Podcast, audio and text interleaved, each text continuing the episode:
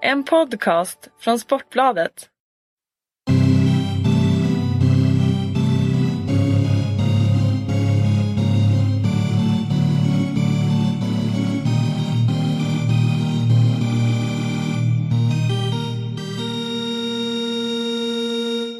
Då är det dags igen. Hockeypodden nummer fyra. Ni vet, vi i Hockeystudion som babblar högt och lågt om världens coolaste idrott, ishockey.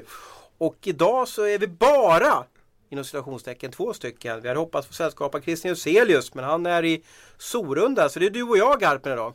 Vad är det som händer med oss, Rosen? Vi får bara mindre och mindre folken här. Det är bara du och jag som... som är kvar. Och vad gör han i Sorunda? Köper han korv? Då har han en god korv där nere i Sorunda. Jag ser mästare på att hitta på ursäkter att inte komma in till Aftonbladet, har jag märkt. Det är alltid svärmor, från, bilen, ja, går sönder. bilen går sönder, hästen ska springa, eh, barnen har någon handbollsturnering. Ja, vad har vi hört? Vi, vi ska göra en best of där. Vi får göra det. Du, eh, vad vill du prata om idag? Jag kan säga så här att jag är öppen för precis allt. Bara jag får prata lite om hur tabellen ser ut och spekulera lite vilka lag eller vilket lag som gör mod och sällskap ner till direktkvalet. Sen är jag öppen för precis allt, så att eh, skjut, Garpen. Ja, och jag... inte i stolpen den här gången, utan gärna i mål. Gärna i mål, ja. Uh, nej, men jag är lite inne på uh, att jag börjar ledsna lite grann på... på uh, uh, S H L och dess filmningar, eh, lite just tacklingsdebatten har ju varit hela säsongen. Den är jag lite också fundera på. Vi hade en tackling igår mellan Rögle och eh, Malmö som inte renderade i någon utvisning eller en avstängning, vad jag vet, eh, när det här spelades in. Eh, och det vart jag jätteglad för att det inte vart någonting, för det var en schysst tackling.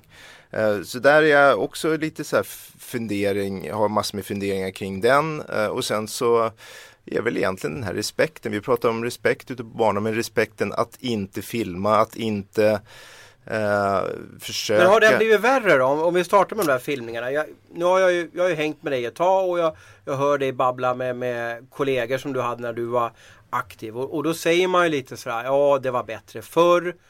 Vi hade bättre spelsinne, vi filmar inte. Ja, men, ja, men, men är det så? Är det inte att det går snabbare då och att tv-kameran ser allting? Är inte det det som är anledningen? Filmade man inte på nittiotalet också? Jo, det, det, det är klart att man gjorde det. Eh, eller det, det fanns filmningar på det sättet. Men jag, jag tror någonstans att den här... Eh, jag, jag kommer bara ihåg när jag kom upp i Djurgården, och det är länge sedan nu. Eh, det första jag fick lära mig var att man... man filmar inte, man slänger sig inte på isen, man ligger inte kvar om man har fått en smäll, man visar inte andra lag att man har ont någonstans, utan man åker till bås och så sätter man sig på bänken och så tar man en djupa och sen så låter man smärtan försvinna och så går man ut igen. Det, det är liksom de signalerna sändes direkt när jag kom dit. Det var det första jag fick lära mig av Thomas Eriksson, Tommy Murt, Pärström och alla de här gamla goda spelarna. Det tycker inte jag att jag ser i dagens S H L nu. Jag tycker, jag tycker att man, respekten för motståndare, respekten för spelet är åt andra håll istället. Man försöker utnyttja det här till sin fördel hela tiden. Och det är bara att titta på alla klubbar som åker upp i ansiktet på spelare.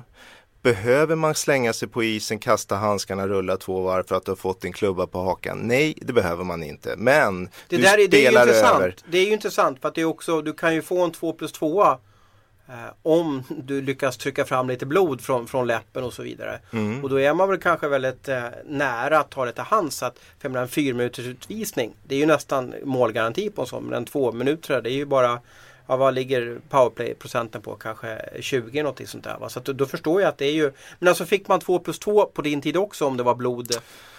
Oj, det är så länge sedan jag spelar nu, Roset. Jo, det var det. På slut i alla fall var det. I början av min karriär kommer jag faktiskt inte ihåg. Det tror jag nog inte att det var då. Men det kan ha varit det. Men i slutet var det det på min karriär. Då var det två plus två. Men, men, jag, men är jag... det en mentalitetsskillnad, tror du? Är det ledarna som smittar av sig? Eller vad var det som gör då för att man på tjugotretton eller fjorton liksom börjar anamma att liksom slänga sig mer? Nej, men jag tror att det är respekten för, för varandra som, som försvinner lite mer och har gjort det nu. Och man vill utnyttja situationen, och där måste ju ledare i, i klubbarna och domarna bli mycket, mycket bättre på att se det här. För vi har ju någonting som heter, man får ju två minuter om man filmar till sig någonting. Och jag tycker, även om du får en klubba på, på hakan, så behöver man inte kasta sig ner. Det är det som jag är emot. Man behöver inte överdriva, man behöver inte visa hela hallen och alla som tittar på tv att jag har verkligen fått en klubba på haken, och då helt plötsligt så slutar benen fungera. Jag tycker hockeyn är en idrott där, där det här fysiska spelet inkluderas i, och är viktigt att det får leva kvar, och, och börjar vi liksom tumma på, på det, då tror jag att charmen med hockeyn försvinner. Det jag har svårt att förstå det hela, och jag har ju inte spelat i allsvenskan, jag har inte spelat i elitserien, inte alls spelat på den nivån, och du har varit i närheten av, men att det måste ju vara så skämmigt att åka ut för en divingutvisning. Det måste ju vara det mest pinsamma man kan göra. Då, då har man ju fuskat på jobbet och blir ertabbad. Mm. Då har man ju haft handen i någon kakburk och ska ta en kaka, och så kommer någon och slår på fingrarna. Nej, mm. så det måste ju vara det fulaste man kan vara med om. Så jag, jag, kan, jag förstår ju inte att man har så mycket att förlora när man gör en, en, en diving så att säga. Men du har ju varit inne på det tidigare, och du tycker jag säger emot dig själv lite, att ibland måste man förstärka för att domarna inte fattar, att de inte ser. Jag har sagt att spelarna gör det för att, och då var jag inne på vad domarna, deras viktiga roll i det här, att de verkligen dömer för det som man ska döma för och är på palerten. För spelarna gör, är det någon som håller i dig, hakar dig hela tiden, och då pratar vi ju hakningsutvisningar. Det har inte med det, riktigt det med det jag pratar om nu, utan jag menar tacklingar när en klubba kommer upp lite högt. Eh, det är de det är de sekvenserna alltså, som när man menar. Ligger kvar lite på isen, när, när man inte har ont. Så när så du så. Inte har ont och benen slutar fungera, det är där jag har lite problem. Jag, jag tycker att man på något sätt så, så måste man ha lite stolthet i sig själv, att visst, du får en klubba på hakan, gör det så pass ont så du inte kan spela vidare, men åk då direkt till bänken. Annars så spela vidare, tycker jag. Inte slänga sig ner och bara ta sig i ansiktet och tycka synd om sig själv. Men är det inte för att spelarna vet om att ligga kvar lite, då kan domarna i sinne och stå och diskutera vid, vid rödlinjen att kanske fundera på, oj, han fick ju ont av det här. För de dömer ju oftast på verkan, och så kanske de spelarna hoppas på att det blir en två plus två eller kanske till och med ett matchstraff. Då får de ju fem minuter i powerplay. Det är, precis... är det inte regelsystemet som är fel då, eller är det fel på spelarna som filmar? Då har du den här, hela den här helheten som jag är emot. Jag, jag, där måste vi bli bättre. Alla som är, och då är vi tillbaka till respekten för varandra och spelet. Att domarna måste bli bättre på att döma ut efter situationerna. Spelarna måste respektera spelet och inte filma. Eh, och när vi ser det här uppifrån då, från S H L:s sida eller Hockeyallsvenskans sida, så måste man efteråt tilldöma de här spelarna som, som håller på och fuskar där ute. Eh, och ge dem böter eller avstängning eller tillsägelse, eller på något sätt straffa de här spelarna som gör det här.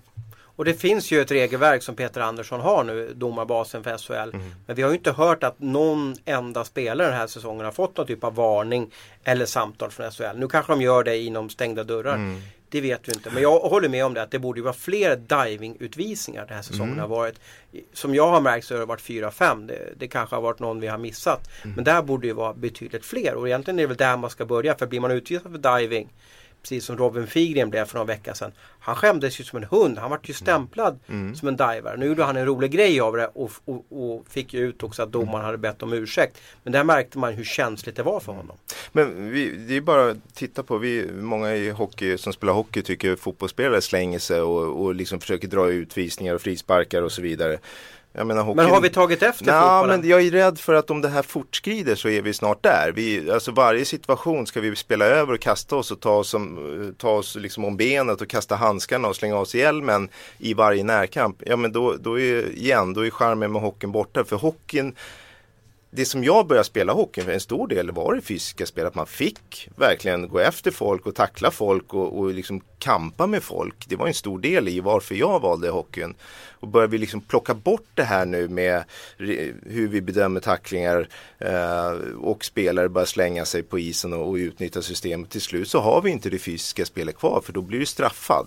Och det, jag vill inte ha det på det sättet, och därför, därför tror jag det är viktigt att vi redan nu börjar liksom förändra synen på vad vi får göra och inte göra, och sen så blir tuffare i bedömningarna på de som slänger sig. Och hur gjorde man då på artonhundratalet när du var aktiv? Hur gjorde man då för att straffa internt filmare så att säga? För du berättade att du inte, man filmade inte, sa Thomas Eriksson och Djurgården. Nej, och, och, hur, hur gjorde nej, man då ofta hand om sådana som förstärkte situationen? Nej, men det gjorde man inom laget, och då, då var det ju pinsamt att ligga kvar och ha ont någonstans. Man fick ha ont, men man gjorde det inte på isen, för då gav man, tyckte man då, fördelar till motståndarna, att man visade att man fick ont av någonting. Att man var svag. Precis, alltså. Och där handlar det mer om att liksom, visst, du kan få ett rapp, det kan göra jätteont, men du åker till bänken och sätter det där och har ont ett tag tills det har gått över, sen går in igen. Och så. Ja, där har vi en stor skillnad, för det ser man ju spelare grina ganska mycket illa, ofta i matcherna idag. Absolut, och jag ser väldigt många sekvenser där in inte gör ont, men man spelar över ordentligt bara för att man på något sätt vill visa hela hallen att jag fick en slashing. Men är det ett hockeyproblem eller ett samhällsproblem? Är vi inte mer ömkliga i hela samhället idag?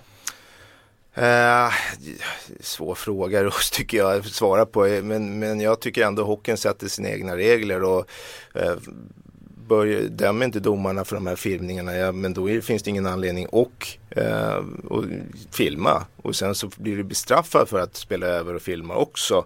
Jag menar, då, då kommer absolut folk tänka sig för innan man filmar. Hur löser vi det här? Är det Bostedt som ska sätta ihop ett nytt hundra-punktprogram och ta med tio punkter filmning? Eller är det ledarna som måste berätta för, för ungdomarna när de är U tio, U tolv, ja, men, man abs- filmar inte? Ab- Eller är det domarna som måste döma ut fler divings? Ja, men det är en kombination av allt det du pratar om. Att vi måste liksom börja prata om vad vi, vad vi får göra och vad domarna tillåter och hur man bedömer situationer. Uh, och sen i klubbarna måste ju de gå ut till sina lag och berätta att det här, det här får man göra, det här får man inte göra, vi, vi ser inte, eller vi gillar inte när, när spelare filmar, och så tar man tag i det problemet inom sin förening också, och sen även från hockeyförbundets sida att liksom, hockey är en fysisk sport där det ingår i att tackla, man ska stå upp, det är fair play, man ska visa, visa respekt för varandra. Då när man filmar tycker jag man inte visar respekt för varandra. Men gör det inte ondare då ute på isen då? Gör det inte ondare att få en tackling? Klubborna är kompositklubbar, gör inte de ondare än de gamla hedliga K H-klubborna? Alltså är de inte mer utsatta då på isen? Det går fortare, och när det väl smäller så, så, så är det klart att i, i högre fart så, så om du inte är med så, så är det klart att man får, om den träffar fel, ondare, ja. Men klubborna är mjukare idag skulle jag vilja säga. De gamla treklubborna, de här stockarna man hade, de gjorde ondare från slashing från, från en sån än de här klubborna som går sönder för allra minsta nu, de här kompositklubborna. Så att uh, klubb, klubborna har blivit mer uh, snälla mot kroppen när man hugger och slår. Uh, däremot så, som jag sa där, så, så den gamla K H-klubban eller den K P-klubban, den var sten och den tog ganska bra, och det svingades ganska rejält för. Så där skulle jag vilja säga att det gjorde mer ont med uh, förr i tiden vad det gäller slashing och så vidare.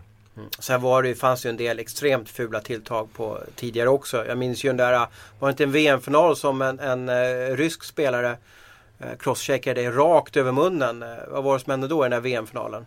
Den, det var lite roligt, Ros. Jag var på en utbildning här för en vecka sedan, och då var det klippet med faktiskt. Jag har inte sett det där klippet fullt ut någon gång. Eh, det var i V M-finalen nittioett i Åbo som... Eh, jag fick en crosschecking av Lomakin precis på slutsekunden. Han åkte en tre fyra skär och bara... Han var förbannad, matchen cross... var torskad liksom. Precis, han var sur på mig. Både att de förlorade i Ryssland och sen... Uh, jag tror att jag hade huggit på honom, uh, gjort något fult på honom innan där. Så han tog fart och crosscheckade mig rakt på hakan. Och jag faller baklänges precis när slutfinalen går. Och du filmade att, uh... inte? Nej, då filmar jag inte. Jag ska försöka plocka fram den där, så ska vi ta med den på en hockeyshow någon gång. Ska jag visa dig vad, vad som händer där. Så att då filmar jag inte. Men jag, jag reste, när jag kvicknade till så reste jag mig och så sydde dem på bänken. Sen stod jag där på, och hörde nationalsången på den blåa linjen där och fick min medalj. Så att jag var med. Men varför visade de det på det här konventet? Vad var det? Nej, det handlade om att Sundin faktiskt. Han var inne och pratade och, och eh, då var det, gick de igenom hans karriär. Och han var en stora stjärnan V M nittioett där i Åbo. Och han gjorde några viktiga mål under den turneringen. Så att, eh, och då visade de slutsignalen där. Och då, det var inte riktigt min situation där som var fokus just i den sekvensen. Men det var första gången som jag själv såg den. Första? Ja, den, den, gjorde, den såg illa ut. Det gjorde den faktiskt. Mm. Ja, eh, och det är inte sådana saker jag är ute efter. Om nej, du, nej, den nej. Där satte ju hårt så att säga, så ja. Jag tror jag inte du behövde. Hur kul var efterfesten sen då? Det var sugrör, eh, en kind som var dubbelt så stor, eh, men jag hade kunnat haft roligare om jag hade varit normal. Men, men vodka Red Bull funkar väl med sugrör också? Ja, ja, ja. Det gjorde jag. Tillbaka till sporten. mm. eh, Vi snackade här om dagen och då kom vi in på, nu har ju Shorobet Nilsen kommit tillbaka till, mm. till Leksand. och betydelsen av andra coacher. Hur viktiga är de i, i ja, våra högre ligor, Allsvenskan och S H L? Eh, det är naturligtvis olika på olika lag vad man har för, för huvudtränare och, och vilken filosofi han vill ha. Men som jag ser de flesta lagen nu i S H L, där arbetsbelastningen har blivit så mycket mera med allt runt omkring, med tv, media, för huvudcoachen, så, så är de här två assisterande otroligt viktiga. Uh, för, för någonstans uh, så är coacherna med, de jobbar hårdare nu, de delar upp arbets, sin arbetsbörda uh, mellan sig för att hinna med och för att kunna ha koll på allt här, och då, då pratar vi om, vi har ett, ett grundspel i alla lag som man vill sätta, uh, man har ett boxplay som man vill ha så bra som möjligt, man har ett powerplay som man vill uh, vara så bra som möjligt i. Uh, och de här tre coacherna brukar fördela ut den här, de här olika sakerna mellan sig. Och då är ju naturligtvis huvudtränaren den som är ansvarig över allt. Uh, och Men där, han hinner inte med allt? Nej, han kommer inte hinna med att göra allting själv. Uh, och den här gamla assisterande tränaren som bara flyttar puckar, den finns inte längre. Uh, om vi pratar Leksand i det här fallet, Appelgren, hans styrkor kanske inte riktigt är spelsystem, uh, taktiska detaljer, lägga upp träningar för att träna ut efter det spelsystemet som man har, utan det är kanske mer att få ut max av killarna, se varje kille, ha individuella samtal, vara en bra person i omklädningsrummet. Det låter eh. som att Appelgren kanske egentligen är en ass-tränare med individuellt ansvar. Nej, det behöver det inte om, du, om astränaren, det, igen, jag in, det jag är inne på här med Tjur när han kommer in är att han har förmågan, han är noggrann, han har förmågan att sätta det här grundspelet, han jobbar mycket med video, han gör träningar ut efter det här, han får spelarna att spela ut efter det här. Sen är det Andreas Appelgren som naturligtvis är den som tar ut laget och coachar, om det är forwards eller backarna, är ytterst ansvarig för vilka som är inne i sista minuten och så vidare. Så att det blir ju en fördelning mellan de här coacherna som är otroligt viktig. Så att eh, om du har en annan typ av huvudtränare som kanske är, är bättre på just det här, då kanske måste ha en assisterande tränare som är mer som Appelgren, som kanske pratar med killarna, får killarna att uh, kunna öppna upp sig inför honom. Han känner av hur de mår, för att få ut max av varje spelare. Jag får ju en känsla av att, att nu pratar vi ju Leksand här, att de liksom slängt ihop ett tränarteam också. Shorobet försvann, ja, in med Johan Tornberg, in med Mats Bäcklin. Han är grym på, på att göra isträningar, mm. enligt uppgifter i alla fall och så vidare. Att man bara trycker ihop dem också, att man inte har riktigt en tanke på hur fungerar det här, vilka ansvarsområden har man. Och sen efteråt när teamet är klart, då försöker man fördela ansvarsområden. Mm. Men det är, alla kan ju inte vara bra på att göra isträningar eller styra boxplay och så vidare. Så att jag, jag tror att det är lite hastjobb som gjordes i Leksand. Ja, eller så hade de tur förra året för att eh, laget ja, ska egentligen vara bättre i år den här säsongen. Nu sitter vi utanför så vi vet ju inte hur det har gått till. Men när man tittar på dem, den tränarstav de hade förra säsongen och gentemot den tränarstav de har, den, eller hade fram till nu då, den här säsongen, så, så är den stora skillnaden eh, Tjur som, som inne nu. Eh, Bäcklin som många pratar om är en bra tränare, eh, vill jag hävda att eh, han gör mysiga träningar, men han, han har svårt att, att göra träningar ute efter det spelsätt man har. Eh, och det är en stor skillnad enligt mig. Eh. Och, det, och det är Lattjo, jag kommer ihåg, jag läste din krönika där fjärde femte oktober och du, du nämnde ju det här Shorobet, det var, han har inte lyckats, de har inte hittat en lämplig ersättare för honom. Men under hela förra säsongen var det ingen som nämnde Shorobet. Då var han en astränare, inte fick så mycket uppmärksamhet, mm. ingen som nämnde honom. Det var bara Appelgren och Ryn mm. man pratade om och, och Hörsle på backsidan. Och nu idag, det, det är ju ett otroligt misstag att de inte bara såg till att han är den viktigaste spelaren att förlänga med. Ja, och, och det här... Då får det kosta vad det kostar vill. Så här har då är det bättre i honom tvåhundra i månaden än att förlänga med, med typ Fabian Brunnström. Absolut, och, och här är många gånger som jag tycker huvudtränaren gör fel, att man inte berömmer sina assisterande tränare mer om de gör ett kanonjobb, för jag menar huvudtränaren vet må- mycket väl vad de här assisterande tränarna gör och inte gör.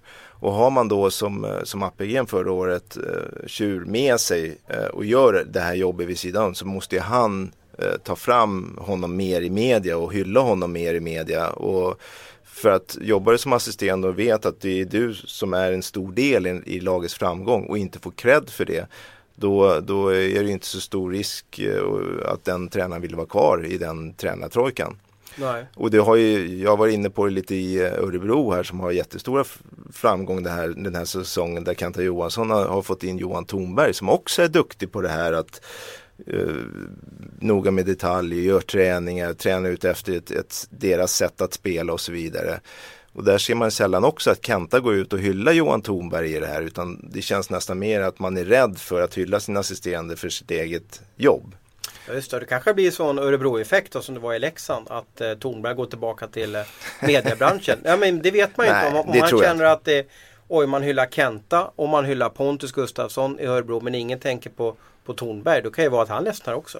Det kan vara så. Jag, där tror jag många huvudtränare måste vara så säkra på på sig själva i deras jobb att man, att man hyllar sin, sin assisterande om de gör nu ett, ett gott jobb.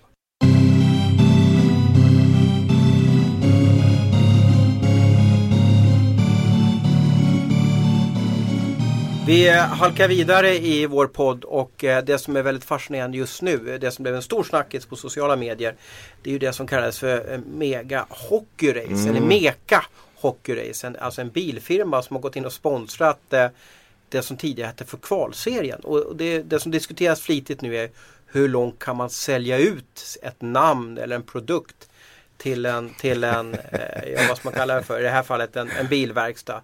Är det okej okay att kalla det för Meca Hockey Race? Är det, ja, du, du, nu kommer du från gamla gardet här, ja. men är, är det okej okay att göra så här?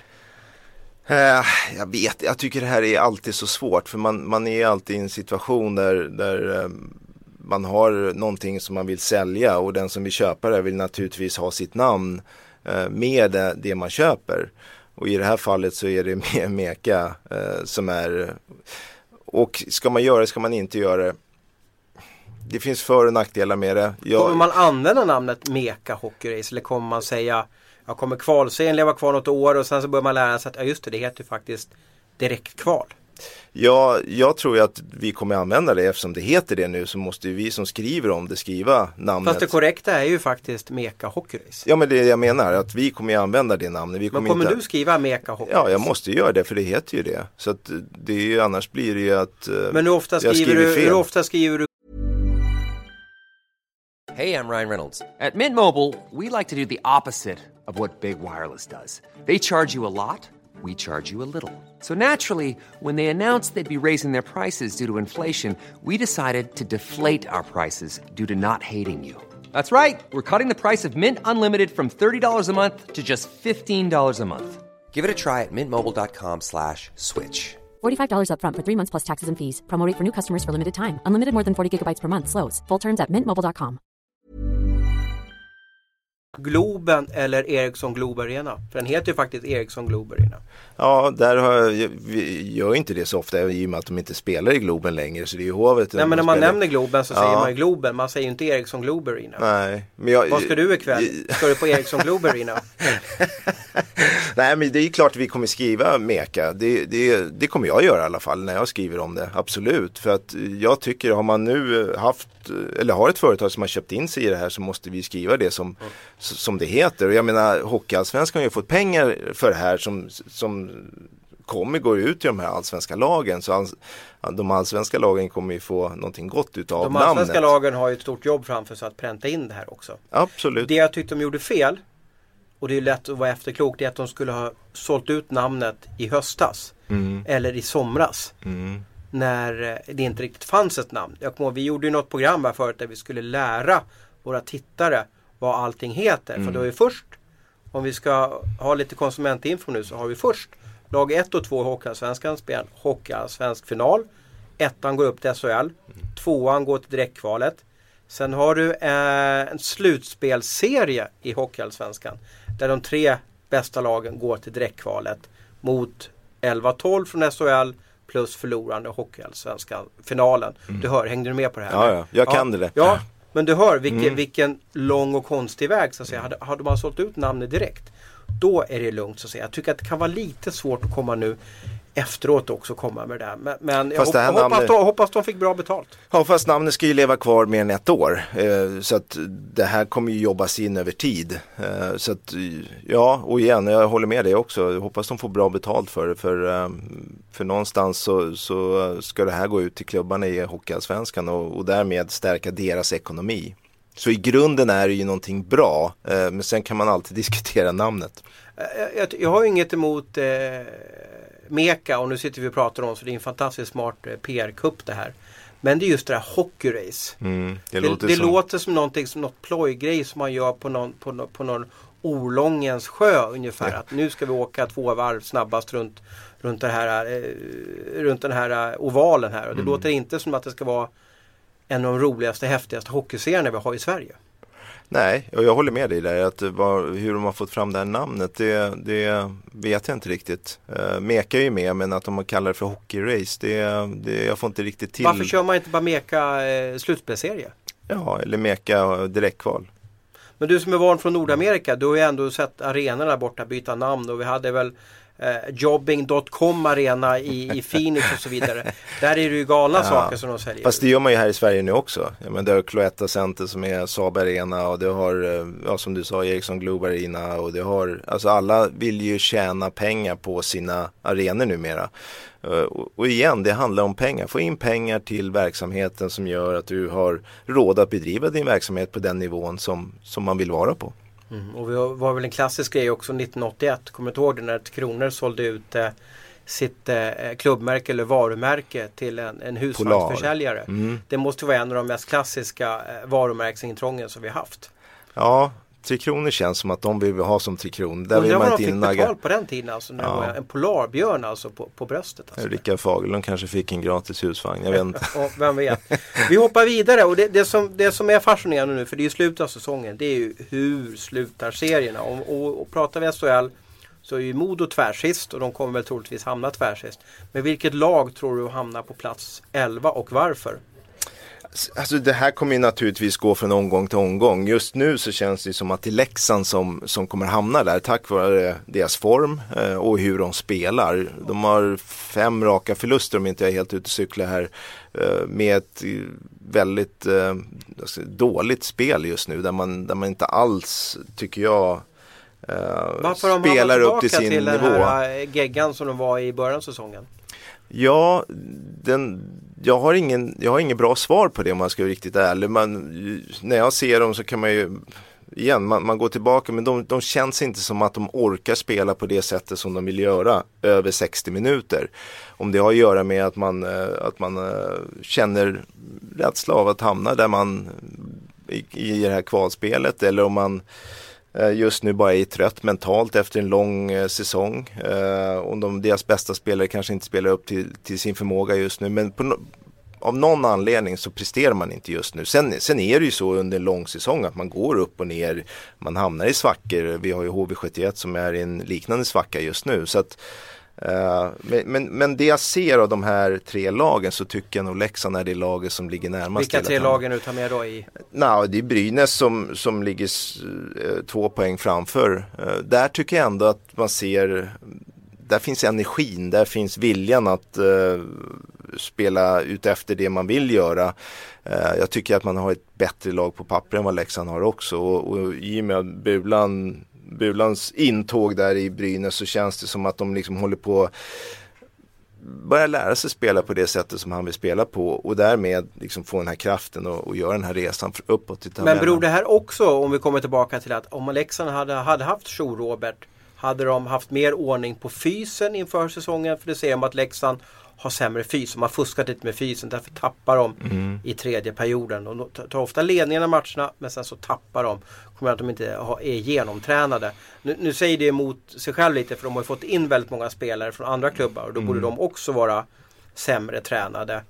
Eh, men tror du att Shorobet, om han har varit med från början, har haft mer koll och, och mer ork, mer fokus på hur bra tränare är de? Kan, kan det vara en sån effekt? Jag tror helheten i, i hans sätt att vara. Han är otroligt noggrann i vad han... Han hade ju ingen liv i Leksand. Han hade familjen i Norge, så han gick ju till hallen åtta noll noll, var där till nitton noll noll.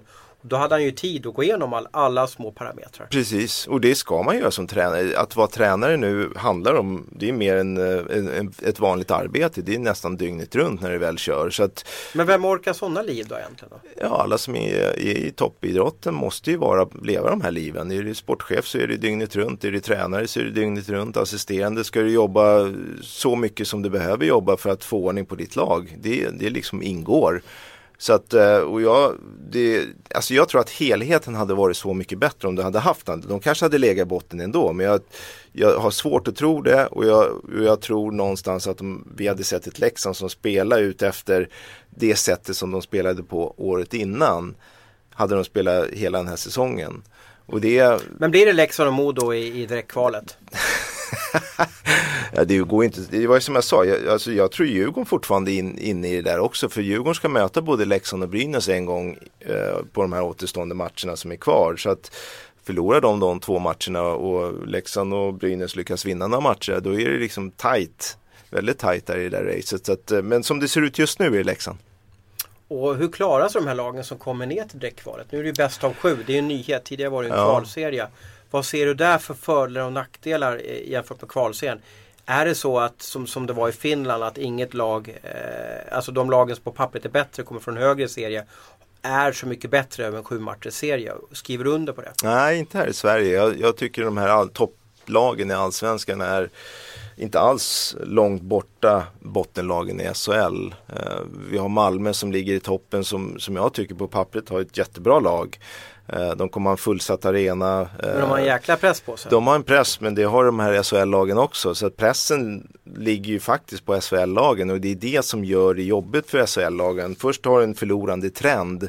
Du har väldigt många stukade spelare som inte har jättegott självförtroende. Man är stukad i spelet också. Men, och men sen notera du en sak också, att Malmö lär, lär ju komma ett eller tvåa. Ja, det är inte heller säkert. Nej, men troligtvis ja. kommer de ett och tvåa. Eh, först ska vi möta eh, exempelvis eh, Karlskrona då i en allsvensk final. Mm. Sen om de förlorar den så behöver de ju inte möta ett S H L-lag, utan då får de möta det laget som kommer etta i den här slutspelserien. Eh, förlåt mig, Meca Hockey Race. Hockey Race. Precis, och då be- de behöver ju aldrig slå ut ett S H L-lag. Nej, det är ju fördelen i, i Hockeyallsvenskan den här, den här säsongen. De två topplagen slipper ju spela mot S H L-lag. Men, men om vi går neråt då, vi säger att Malmö, eller Karlskrona som det ser ut nu, att Karlskrona vinner, Malmö tvåa, eh, Västerås trea, och sen har du eh, Rögle som, eh, som är, kanske har det bästa laget på pappret och alla lag i, i Hockeyallsvenskan. Uh, Tycker du det? Ja, ja. man tittar spelare för spelare. Jag tycker Malmö outstanding när de fick in Hoveden och Brunström och så vidare. Jag ja, fast, har... fast Rögle värvar på rätt bra här på ja, slutet också. Masken har en stor ja. plånbok att, att köpa av. Ja, verkligen. Så att, och då, då börjar vi prata Rögle. Ska de här, något av de här två S H L-lagen möta, och det är inte så lätt att åka ner till Rögle och vinna matcher med stukade spelare där, där du har ett lag som har allt att vinna. Så att jag, jag är inte så jättesäker på att de här två sista lagen i S H L kommer köra över sina motståndare, utan det kommer bli tufft. Jag skulle gissa att det går till sju matcher i minst en av serierna. Ja, och hur tänker man där då som tränare eller spelare när man ska möta samma lag sju matcher, eventuellt sju matcher?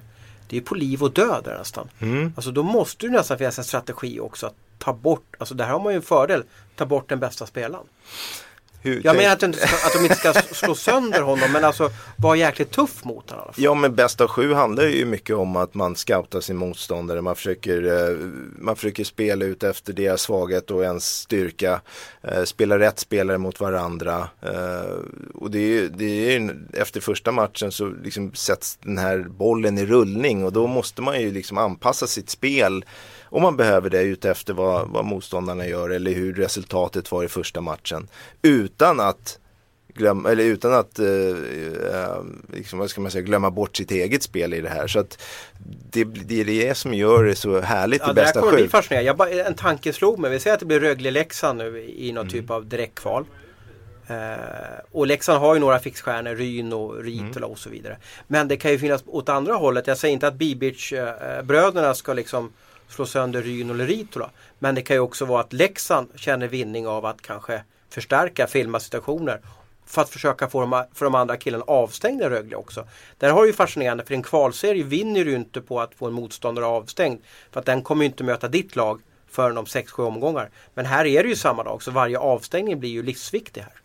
Ja, och jag tror det ska mycket till om du ska få avstängningar i ett slutspel. Ja, men du är inne på ändå, du pratar om filmningar och så vidare, att man får ont och visar förstärker. Ja, och det, det, kommer, det kommer säkert ske, och då är vi tillbaka till vad vi var inne på från början, att domarna måste höja sitt snäpp och se det här och inte gå på det här och bli livrädda så fort någon spelare ligger kvar på isen och tilldöma matchstraff, utan ska man göra det måste man vara hundraprocentigt säker i, i sin bedömning. Speciellt i den här direktkvalet när det är tjugosju Ab- miljoner i potten. Absolut. Och det, och det är lite det, och det är därför jag kan tycka att jag längtar till de här slutspelsmatcherna, jag längtar till de här kvalseriematcherna, för det blir på riktigt där alla höjer sitt steg, som vi alltid ser varje vår när de här slutspelen och kvalen går igång. Att, och det är den hockeyn och den eh, respekten för varandra, och det är den typen av matcher vi vill se hela säsongen. Och, och jag hoppas att, att liksom det kommer komma dit utan att vi får det här gnället eller filmningarna och avstängningarna och så vidare. Mm, spännande. Vad har du med på ditt papper? Vad vill du mer prata om? Nej, jag, jag känner väl att eh, vi har ju två, en liten, vi kan vi bara nämna, Robin Jonsson som var tvungen att sluta på grund av skada, tycker jag. Jag var tvungen själv att sluta på grund av en skada, och där kände jag att eh, Robin är en riktig kämpe. En kämpe, var med länge, försök komma tillbaka, klarar inte av det.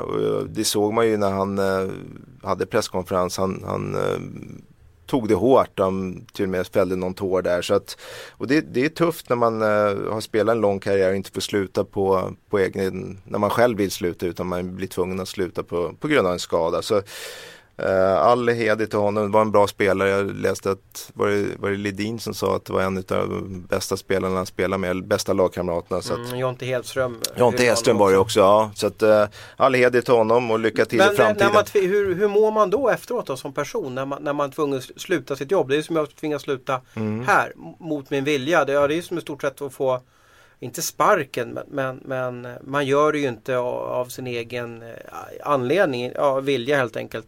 Men hur kommer man runt det då? Hur, hur går, är man, går man som är vakuum ett tag efteråt? Eller hur funkar det som, som människa, som individ? Det beror lite på vad man, hur man har tänkt innan det här. Om man har någon typ av karriärväxling, om man har någon utbildning, om man har någonting som man brinner för vid sidan om hockeyn som man vill göra. Eller om man helt enkelt bara fokuserar på hockeyn och så, ja, dör den precis den dagen när man, och då sätter man ju sig, vad ska jag göra nu? Så jag får hoppas för Robins skull att han har varit eh, lite smart och tänkt till lite grann här nu under den här, eh, de här åren. Han har ju faktiskt varit skadad de senaste åren ganska mycket. Eh, att han har liksom sett slutet på sin karriär och, och börjat fundera på vad han vill göra, och, och därmed växla över till någonting som man kan tänka sig jobba med framöver. För det är många år kvar. Det, man kan inte bara gå och dra, och han har inte dragit in så mycket pengar så han kan sätta sig heller med, ja, armarna i kors. Ändå S M-guld och spelat ett kronor, så han får ju vara hyfsat nöjd med sin karriär. Sin karriär får han vara otroligt nöjd med, absolut. Vad gjorde du när det var, tog slut i Djurgården? Vad, vad, vad tog ditt liv vägen, och hur, hur mådde du efteråt där? Jag mådde illa när, när jag eh, bestämde mig för att, att det inte gick längre. Med, med hjälp då av läkarna som sa att det här går inte att fixa. Så eh, det jag gjorde egentligen var att jag ja, egentligen satte mig hemma och, och började fundera på vad jag ville göra, och liksom tog ett steg tillbaka. Jag hade ju den förmånen att jag kunde ta ett steg tillbaka och behövde inte rusa in i någonting direkt. Och hur mådde din familj när du var hemma hela tiden och kanske blev rastlös? Ja, det var ju bara jag som var hemma. De, de var i skola jobbade. och jobbade, så att jag fick eh, ta hand om vår hund då på den tiden. Uh, och levde med honom uh, stora delar. Men, men, jag, ja, fick... men jag har förstått att många hockeyspelare som slutar, för de har så inrutat liv. Man går till träning, mm. man äter efter träningen, man fikar lite, och sen går man hem och, och känner sig pigg och, och vältränad och lycklig och så vidare. Men många när de slutar går in i någon typ av depression.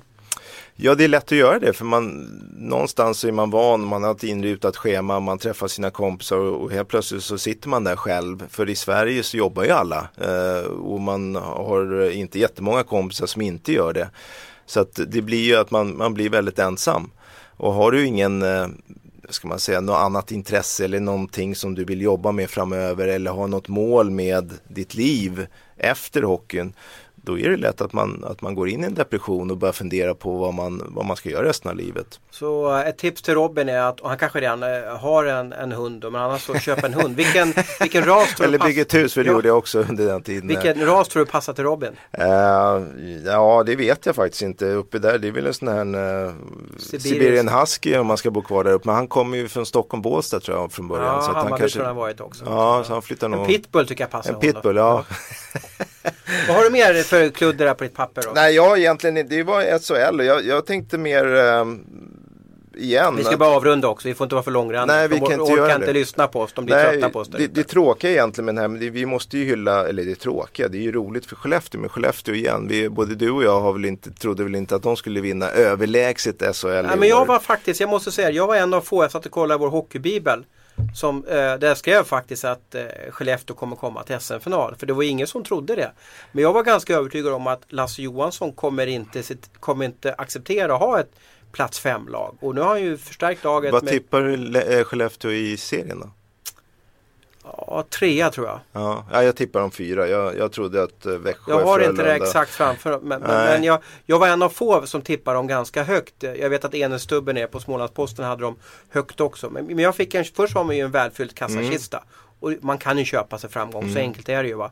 Uh, och uh, sen har de ju fått hyfsad utväxling på några killar. Mm. Och sen jag menar in med Pesonen.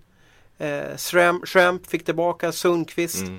Alltså det är inga dåliga spelare de kan ta in heller. Nej, men jag håller med dig. När, man, när vi tippar inför säsongerna så ser ju inte lagen ut. Nej, när, man stirrar sig blind på åtta precis. Ordinarie spelare, hej då. Absolut, men jag, ändå, de leder just nu med elva poäng. Ja, det är, alltså, helt, det är helt, helt otroligt att ja. tappa alla dessa spelare. Även om man gör det så ska du ändå få in de här andra spelarna. Du ska få dem att funka i, i Skellefteås spel som inte är så lätt uh, att komma in i som ny. För det krävs en hel del. Både vad det gäller liksom orken och skridskoåkningen, men även tekniskt sett också passningsspel i högt. Fast det gäller inte i Skellefteå att du är ödmjuk, du är skridskoskicklig och har någon typ av hockeykompetens eller spelsinne och spelförståelse. Räcker inte det? Nu kanske det är allt. Nu kanske ja, jag många, nu många. Kanske jag sammanfattar den perfekta hockeyspelaren. Ja, men jag har höghastigheten är för mig, det är ju A och O så att säga. Sätter de tar sig i egen ja. zon och genom mittzonen. Där går det undan. Det är det som gör att de är så svåra att för, försvaras mot. Men visst kan du åka snabbt, men du får inte pucken med det så... händer ju inte så mycket framåt. Nej, och det är det som är styrkan i Skellefteå, att de har ett vältränat lag som klarar av att spela hockey i hög fart. Uh, och det är, Frölunda är väl det laget som ligger närmast uh, och är på väg att liksom äta sig kapp. Uh, Men vad händer med svensk hockey då? Vi, vi, vi ska bara avrunda här också. Om Skellefteå skulle vinna tredje året i rad. Mm.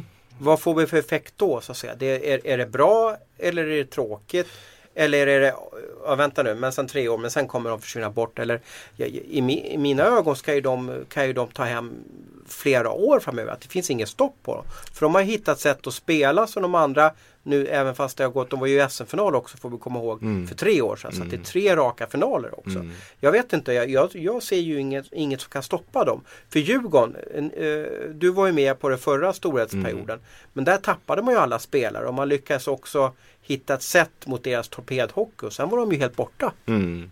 Nej, jag, jag hoppas ju om det är något lag som, som ska vinna fler år rad, då hoppas jag att Skellefteå ska göra det, för på det sättet de spelar hockey. Men det blir inget kul, jag, det är inget ska... kul när, när Baltic vann sju raka guld i banden. För vem då? Det, ja, för, alltså, för, för hockeyns skull, ja, jag tycker det är kul för hockeyns skull om det bästa laget vinner. Och, fast det blir ju ingen spänning. Vi vill ha, det är väl jättekul när Brynäs kan vinna eller Djurgården kom... går till finalen, det blir något nytt lag. Det, kommer... det är ju så tråkigt med H V, Färjestad nu Skellefteå. Det, Nej, men det kommer ju bli spänning för de, de kommer inte gå igenom ett slutspel om de vinner och vinner med fyra noll i varje matchserie, utan det kommer bli jättejobbigt när det blir slutspel för Skellefteå. Jag, jag tror ju faktiskt inte att Skellefteå kommer vinna i år. Uh, Jaha, jag, jag vem tr- tror du? Nej, jag, jag tror uh, det finns, uh, jag har ju tippat Växjö så jag måste ju hålla fast vid det. det jag tror jag det fortfarande nu ändå alltså, har, de har ett lag du har ju för facit att, på ja, fyrtiosju omgångar nu. Ja, de har ett lag för att vinna, uh, men då måste de ju höja sig rejält uh, om de ska kunna slå ut Skellefteå och Frölunda och de här topplagen. Men som jag ser det nu så är det ju Skellefteå, Frölunda, Växjö, Linköping, Örebro. Nu har vi tagit med alla snart. Nej, men det, ja. det, det är det jag säger. Jag tycker det är ganska jämnt. Även om Skellefteå nu ligger äh, i toppen så tror jag ändå inte... Jag tror inte... Skellefteå kommer ta hem det. Jag har svårt att se. Jag, jag tyckte de gasade till lite lördag. Så jag tror de håller på att träna ner sig och de kör stenor på vissa detaljer. de vet om att en, en match i mängden, ja då kan de förlora. Men sen när de vill och sätter ihop och, och får på strömbrytan. Så här var det för ett år sedan också. Då vek mm. de ner sig lite i januari, februari. Men sen när slutspelet startade, då var det tolv ett i matcher. Så jag tror faktiskt inte finns ett lag som kan utmana dem. Det ska nej, vara om, tror... om Marcus Svensson då. Men nu nämnde ja. du alla lag. Vilket lag tror du vinner guld då? Ja, du kan, säger... kan inte nämna nej, sex lag. Nej, det kan jag inte göra. Jag säger Växjö igen. Växjö igen. Ja. Så Växjö vinner som guld. Mm. Eh, Modo och Leksand till direktkvalet. Som det ser ut just nu, ja. ja. Hockeyspelare ska sluta filma. Mm. Och vad var det för hundras till Robin Jonsson där? Eh, vad sa vi? Sibirian Husky. Husky ja. Och jag säger en pitbull i alla fall. Vi avslutar med pitbull och sen så uh, hoppas ni har haft roligt, så hörs vi om några dagar igen. Hej då med er!